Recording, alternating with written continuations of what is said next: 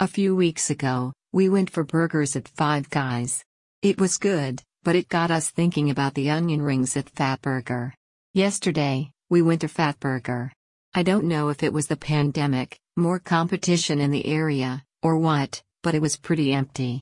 The onion rings weren't as good as we remembered either.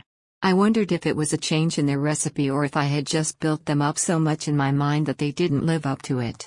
Lion said they weren't as good as they used to be. Okay. It wasn't my mind playing tricks on me.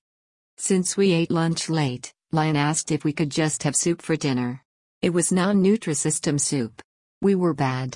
Of course, when I mow the lawn later, I'll burn off some of those calories. I hope. I mean, I should. I think Lion said it's about a quarter acre yard. You'd think I'd lose some weight while chugging along through the uneven lawn, up and down the little hills. We didn't wind up doing anything last night. Lunch was late, so dinner was late. Then we just watched TV. Maybe today we'll do something. I will say, however, I still have a lot to do around here, and there's no guarantee I'll have the energy for anything.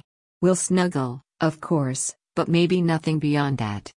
Am I resting up for the inevitable burst of activity coming up when Lion gets his boners on demand? I don't think so. It's just been a busy week or so since the weather started cooperating with outdoor chores.